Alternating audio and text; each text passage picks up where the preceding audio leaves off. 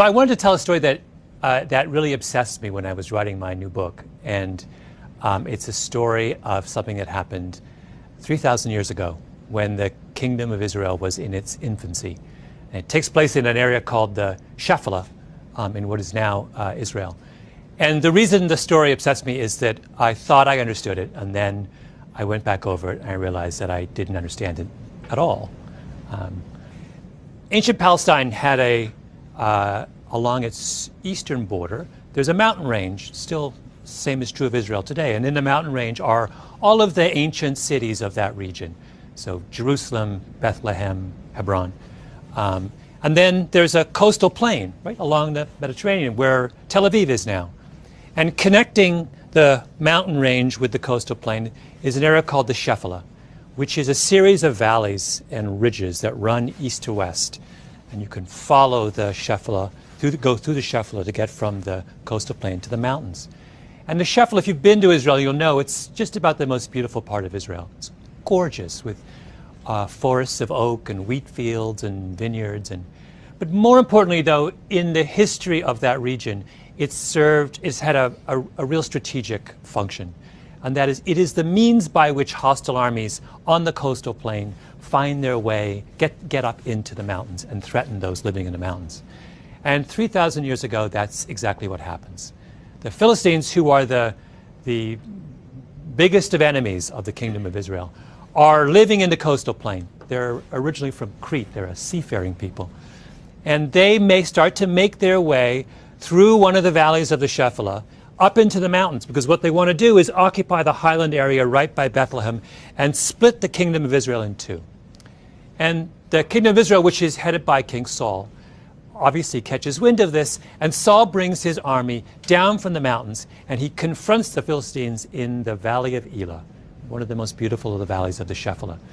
And the Israelites dig in along the northern ridge, and the, uh, the Philistines dig in along the southern ridge, and the two armies just sit there for weeks and stare at each other because they're deadlocked.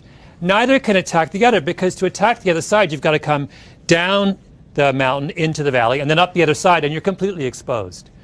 So finally, to break the deadlock, the Philistines send their mightiest warrior down into the valley floor, and he calls out and he says to the Israelites, Send your mightiest warrior down, and we'll have this out, just the two of us. This was a tradition in ancient warfare called single combat. It was a way of settling disputes without incurring the bloodshed of a major battle. And the Philistine who's sent down, their mighty warrior, is a giant. He's six foot nine. Uh, he's outfitted head to toe in this glittering bronze armor. And he's got a sword and he's got a javelin, he's got a spear. He is absolutely terrifying. And he's so terrifying that none of the Israelite soldiers want to fight him. It's a, it's a death wish, right? There's no way they think they can take him. And finally, the only person who will come forward is this young shepherd boy. And he goes up to Saul and he says, I'll fight him. And Saul says, you, Saul says, You can't fight him. That's ridiculous. You're this kid. This is this mighty warrior. But the shepherd is adamant. He says, No, no, no, you don't understand. I have been defending my flock against uh, lions and wolves for years. I think I can do it. And Saul has no choice. He's got no one else who's come forward. So he says, All right. And then he turns to the kid and he says, But you've got to wear this armor. You can't go as you are. So he tries to give the shepherd his armor, and the shepherd says no. He says, I, I, I can't wear this stuff. I've, I, the biblical verse is, I, have not, I cannot wear this, for I have not proved it. Meaning, I've never worn armor before. You've got to be crazy. So he reaches down instead on the ground and picks up five stones and puts them in his shepherd's bag and starts to walk down the mountainside to meet the giant. And the giant sees this figure approaching and calls out, Come to me so I can feed your flesh to the, to the birds of the heavens and the, and the beasts of the field, right? He issues this kind of taunt towards this person coming to fight him. And the shepherd draws closer and closer, and the giant sees that he's carrying a staff. That's all he's carrying, right? Instead of a weapon, just this shepherd's staff. And he says, Am I a, he's insulted. Am I a dog that you would come to me with sticks, right? And the shepherd boy takes one of his stones out of his pocket, puts it in his sling, and whirls it around and lets it fly, and it hits the giant right between the eyes, like right here in his most vulnerable spot. And he falls down, either dead or unconscious. And the shepherd boy runs up and takes his sword and cuts off his head. And the Philistines see this and they turn and they just run. and of course, the name of the giant is Goliath, and the name of the shepherd boy is David. And the reason that story has obsessed me over the course of writing my book is that everything I thought I knew about that story turned out to be wrong. Right? So, David in that story is supposed to be the underdog, right? In fact, that term, David and Goliath, has entered our language as a metaphor for improbable victories by some weak party over someone far stronger. Now, why do we call David an underdog? Well, we call him an underdog because he's a kid, little kid, and Goliath is this big, strong giant. We also call him an underdog because uh, Goliath is an experienced warrior and David is just a shepherd, right? But most importantly, we call him an underdog because all he has is is giant is that is that Goliath is outfitted with all of this modern weaponry, right? This glittering coat of armor and a and a, a sword and a javelin and a spear, and all David has is this sling. Well, let's start there with the phrase, all David has is this sling, because that's the first mistake that we make. In ancient warfare, there are three kinds of warriors there's cavalry, men on horseback and in, with chariots. There is heavy infantry, which are foot soldiers, armed foot soldiers with uh, swords and shields and some kind of armor. And there is artillery. And artillery are archers, but more importantly, slingers. And a slinger is someone who has a leather pouch with two long cords attached to it. And they put a projectile, either a rock or a lead ball, inside the pouch. And they whirl it around like this. And they let one of the cords go. And the effect is to send the projectile forward at, um, uh, towards its target. Right? That's what David has. And it's important to understand that that sling is not a slingshot. It's not this, right? It's not a child's toy. It's, in fact, an incredibly devastating weapon. When David whirls it around like this, he's, he's turning his, uh, the sling around probably at six or seven revolutions per second. And that means that when the ball is, when the rock is released, it's going forward really fast, probably 35 meters per second. That's substantially faster than uh, uh, baseball thrown by um, even the finest of baseball pitchers. More than that, the stones in the Valley of Elah were not normal rocks, they were barium sulfate, which are rocks twice the density of normal stones. If you do the calculations on the ballistic, on the stopping power of the rock fired from David's sling, it's roughly equal to the stopping power of a 45 millimeter handgun. Right? This is an incredibly devastating weapon. Accuracy, we know from uh, historical records that slingers uh, had, experienced slingers could hit um, and maim or serious or, or even kill a target at distances of up to 200 yards. From medieval tapestries, uh, we know that slingers were capable of hitting birds in flight. They're incredibly accurate, right? When David lines up, and he's not 200 yards away from Goliath, he's quite close to Goliath. When he lines up and fires that thing at Goliath, there is, he has every intention and every expectation of being able to hit Goliath at his most vulnerable spot between his eyes. If you go back over the history of ancient warfare, you will find time and time again that slingers were the decisive factor against infantry in one kind of battle, against heavy infantry in one kind of battle um, or another. So, what's Goliath? He's heavy infantry.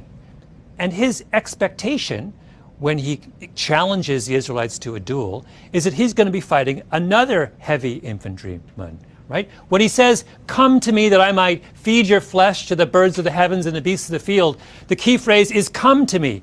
Come up to me because we're going to fight hand to hand like this. Saul has the same expectation. David says, I want to fight Goliath, and Saul tries to give him his armor because Saul is thinking, oh, when you say fight Goliath, you mean fight him in hand to hand combat infantry on infantry. But David has absolutely no expectation. No, he's not going to fight him that way. Why would he? He's a shepherd. He's spent his entire career using a sling to defend his flock against lions and wolves. That's where his strength lies. So here he is, this shepherd, experienced in the use of a devastating weapon, up against this lumbering giant weighed down by a hundred pounds of armor and these incredibly heavy weapons that are useful only in short range combat. Goliath is a sitting duck. He doesn't have a chance, right? So why do we keep calling David an underdog and why do we keep referring to his victory as improbable? It's a second piece of this that's important. It's not just that we misunderstand David and his choice of weaponry. It's also that we profoundly misunderstand Goliath. Goliath is not what he seems to be. Um, there's all kinds of hints of this in the biblical text. Um, things that are, in retrospect, are quite puzzling and don't square with his image as this mighty warrior. So, to begin with, the Bible says that Goliath is led onto the valley floor by an attendant. Now, that is weird, right? Here is this mighty warrior going, challenging the Israelites to one on one combat. Why is he being led by the hand by some, you know, young boy, presumably, to the point of combat? Secondly, the Bible story uh, makes special note of how slowly Goliath moves. Another odd thing to say when you're describing the mightiest warrior known to man at that point, right? And then there's this whole weird thing about how long it takes Goliath to react to the, to the sight of David. So David's coming down the mountain, and he's clearly not preparing for hand to hand combat, right? There is nothing about him that says, I'm about to fight you like this. He's not even carrying a sword. Why does Goliath not react to that? It's as if he's oblivious to what's going on that day. And then there's this strange, that strange comment he makes to David Am I a dog that you should come to me with sticks? right? Sticks? David only has one stick. Well, it turns out that there's been a great deal of speculation within the medical community over the years about uh, whether there's something wrong with, fundamentally wrong with Goliath, an attempt to make sense of all of those apparent anomalies. Been many articles written. The first one was in 1960 in the Indiana uh, Medical Journal, and it started a chain of speculation that starts with an explanation for Goliath's height. So Goliath is head and shoulders above all of his peers in that era. And usually, when someone is that far out of the norm, there's an explanation for it. So, the most common form of giantism uh, is a condition called acromegaly. And acromegaly is caused by a benign tumor on your uh, pituitary gland that causes an overproduction of human growth hormone. And throughout history, many of the most famous giants have all had acromegaly.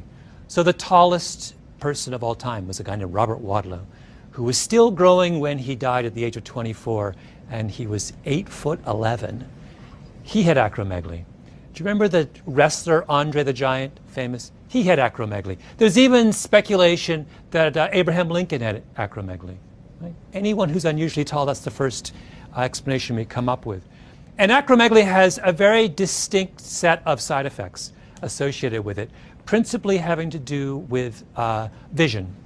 Uh, the pituitary tumor, as it grows, often starts to compress the visual nerves in your brain, with the result that people with acromegaly have either uh, double vision or they are profoundly nearsighted. So when, we, when people have started to speculate about what might have been wrong with Goliath, they've said, wait a minute, he looks and sounds an awful lot like someone who has acromegaly. And that would also explain so much of what was strange about his behavior that day, right? Why does he move so slowly and have to be escorted down into the valley floor by an attendant? Because he can't make his way on his own, right? Why is he so strangely oblivious to David that he doesn't understand that David's not going to fight him until the very last moment? Because he can't see him, right? When he says, Come to me that I might feed your flesh to the birds of the heavens and the beasts of the field. The phrase come to me is a hint also of his vulnerability. Come to me because I can't see you, right? And then there's, uh, Am I a dog that you should come to me with sticks?